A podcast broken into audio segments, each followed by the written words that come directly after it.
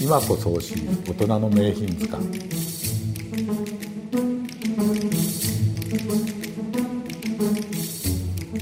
小暮でございます。今回はビオルンボルグとジョン・マッケンローが愛用した名品のご紹介です、えー、大坂なおみ選手が全豪全米を優勝しテニスが注目を集めてますが、えー、1980年代に日本でも、えー、テニスがブームになった時期があります、えー、その中心となったのが、えー、スウェーデンのテニス選手だったビオルンボルグとえー、アメリカ出身の、えー、ジョン・マッケンロ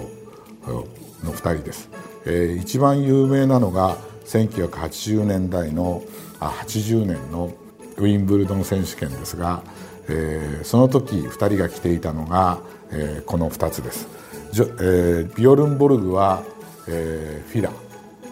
を着てましてジョン・マッケンローは、えー、セルジオ・タッキーニ。2つともイタリアのブランドでした。えー、靴は、えー、ビオルンボルグがディアドラというヨーロッパ製の靴を履いて一方ジョン・マッケンローはナイキでした。日本でもその当時、えー、彼ら2人の、えー、スタイルを真似て、えー、テニスをプレーする人がいましたがフィラは、えー、イタリア製の高級品しかなくなかなか手に入らないということと高価で、えー私も、えー、変えたのはヘッドバンドと、えー、ぐらいでした、え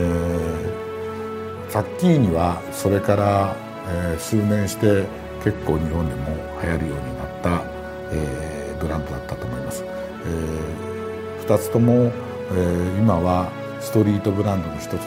一つとしていろいろなところで若い人が来ております。